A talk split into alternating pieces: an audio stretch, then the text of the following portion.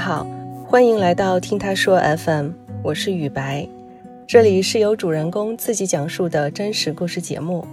不知道在你的感情经历里啊，有没有曾经出现过一些非常炙热的瞬间呢？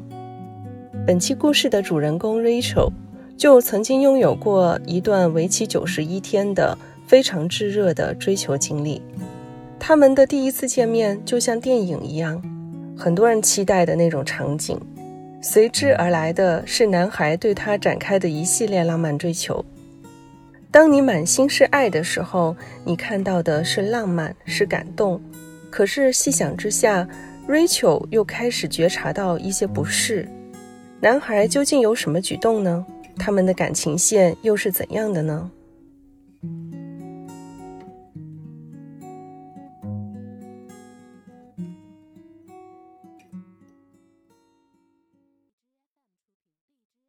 大家好，我叫 Rachel，我是四川人，今年三十五岁，生活在北京，目前从事的职业是品牌营销。我自己特别喜欢一些文艺和艺术类的爱好，平常呢，我会把这些爱好抛在网上，就有一些人关注我，其中就有了这个男生，在二零一一年的冬天吧。忽然有一个男生经常会在网上和我互动，但他互动的方式和别人不太一样。他喜欢用诗一样的语言跟我交流，所以有时候我们在评论里就像对诗一样互动起来。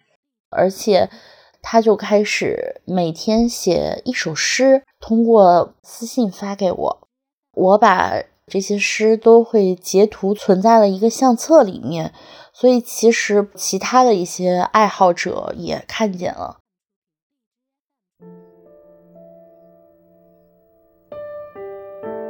有一天，我周末去到北京的南锣鼓巷，找了一个咖啡馆坐下，开始画画，非常开心。因为我坐在窗边，北京的冬天挺冷的，但是如果暖阳照在窗边的话，非常舒服。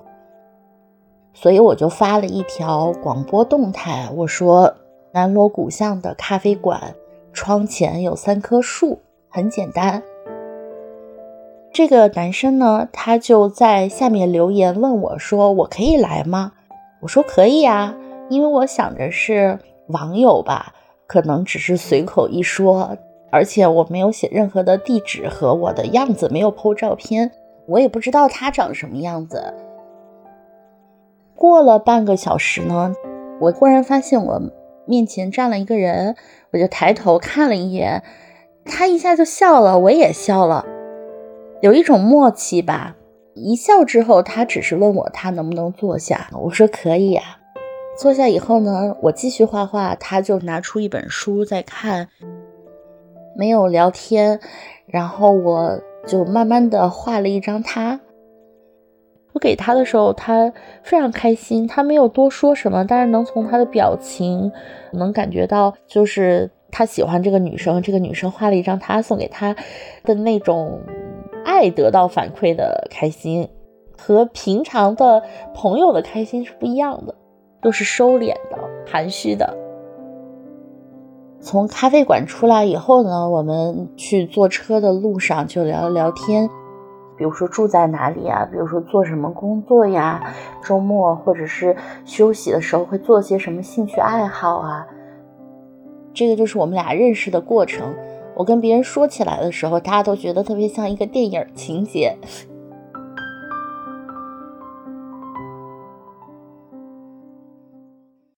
我觉得非常逗。他喜欢一个人，然后他就希望在物理距离上离你近一点。在我们认识没多久之后，他就选了一个离我的住处只有二百米的地方住下了。搬家过来之后呢，他会做一些非常让人感动的浪漫的事情，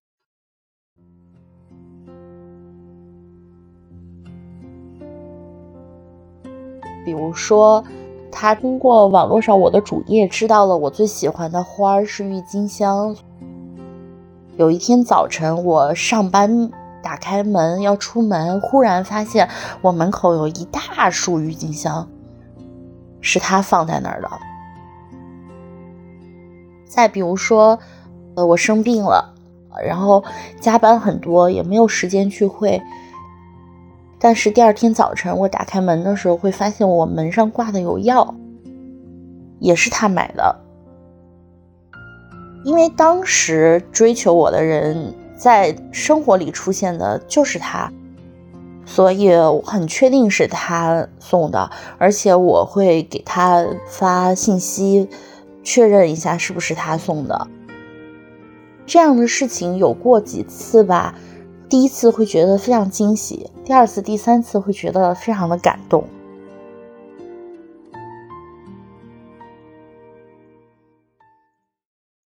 但是如果说频率特别高，有时候会变成惊吓。因为有一次跟朋友聊起这个事情的时候。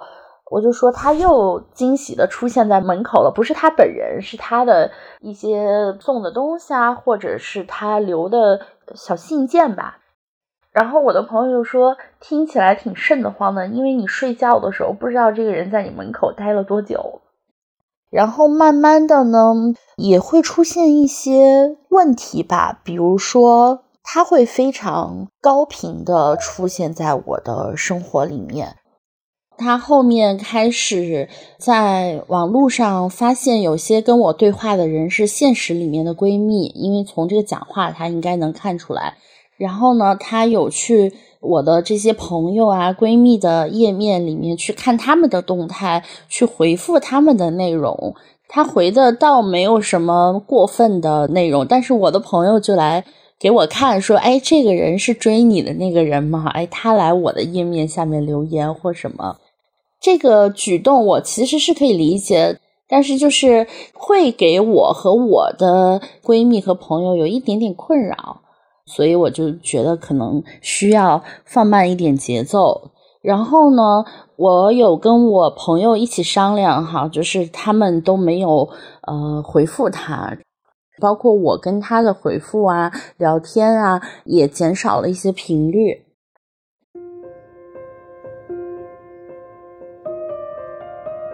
我们有聊过关于工作的一些规划，或者彼此给一些建议。他在北京就是上班族，但文字工作者的工作想要出头，其实是蛮难的一件事情的。其实他的父母挺想让他回去的，所以他问过我这种问题，他就提出来说，如果他回到他的家乡去接家里的生意的话，他问我愿不愿意跟他一起回去。我觉得他问的挺早的，我们俩从认识大概一个月吧，都一直没有成为情侣这个关系。其实他问了不止一次吧，第一次问的时候，我自己理解的是随口一问，也许是玩笑，也许是诙谐。可是当同一个问题有人问第二次的时候，就不再是玩笑的感觉了。他的很多想法和他追求女生的方式很像学生的方式，就非常的猛烈，像一头小牛一样横冲直撞。就我希望这个速度拉得慢一点。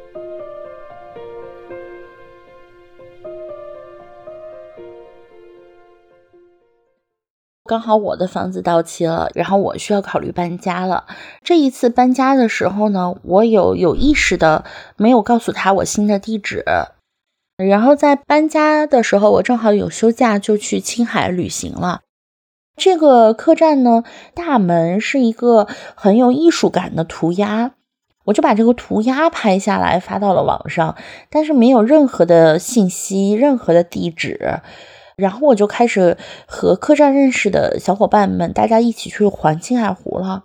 五天左右回来吧，再回到西宁客栈的时候，客栈的老板啊、伙计啊就说：“哎，有个人来等你三天了。”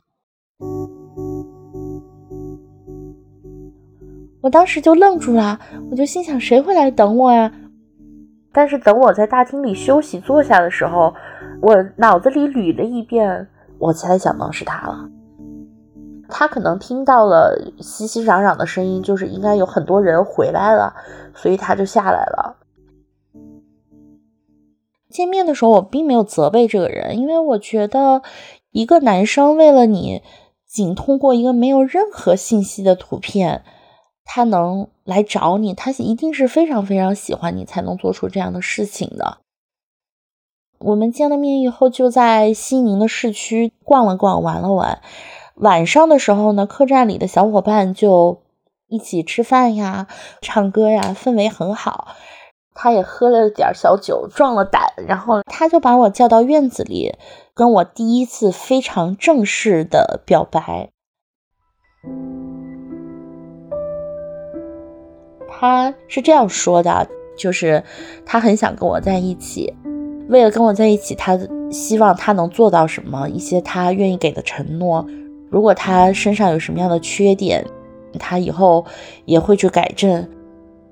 但是在这个表白他讲到后面的时候，就有一点变化了，就变成如果我不愿意做他的女朋友的话，他要去联系我的生活里的朋友、我的父母、我的家人。我是非常不高兴的。你怎么能把我的父母牵扯进来呢？你怎么能拿我的朋友、家人来威胁我要去同样的爱你呢？第一，这非常的不成熟。第二，这让人感觉非常不舒服。他也表达了他是委屈的，他觉得他爱我，我也应该爱他。但是我跟他说，爱这件事情，他没有办法强求。所以当天晚上我们的谈话是吵到了客栈里的朋友们出来劝我们的这样的状态。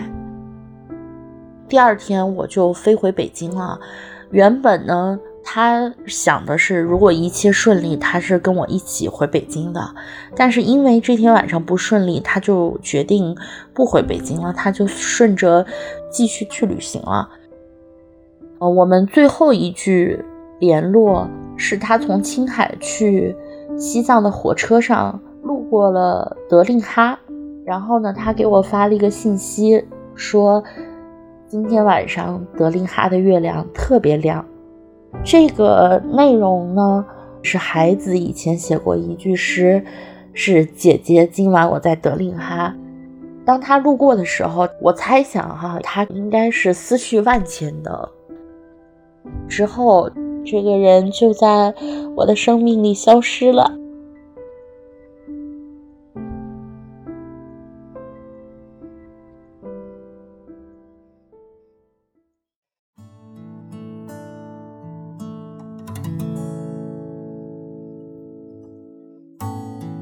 在他去了西藏之后，他每天给我写一首诗，这件事情就结束了。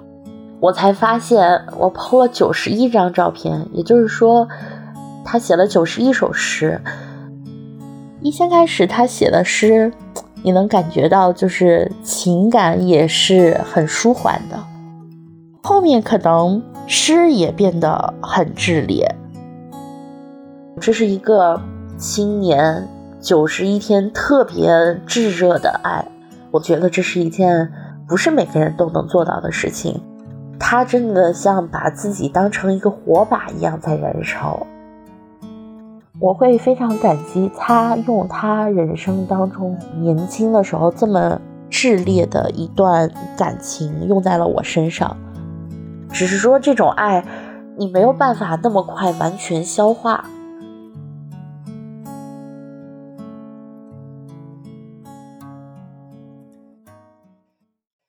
经过他对我的这一段追求，其实我也有反思和一些进步。比如说，勇于的去表达自己的感情，同时也要对你认为不健康的言语或者交往方式及时的说不。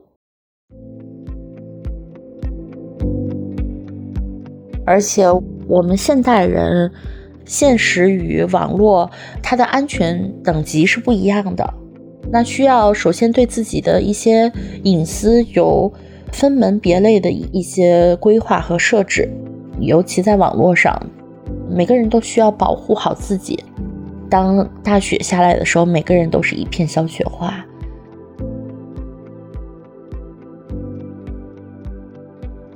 如果有一个人这样追求你，你的态度会是怎么样的呢？你现在正在收听的是真人故事节目《听他说 FM》，我是主播雨白。如果你想分享你的故事，或是倾诉你的困惑，请跟我们联系。愿你的每个心声都有人倾听，每个故事都有回音。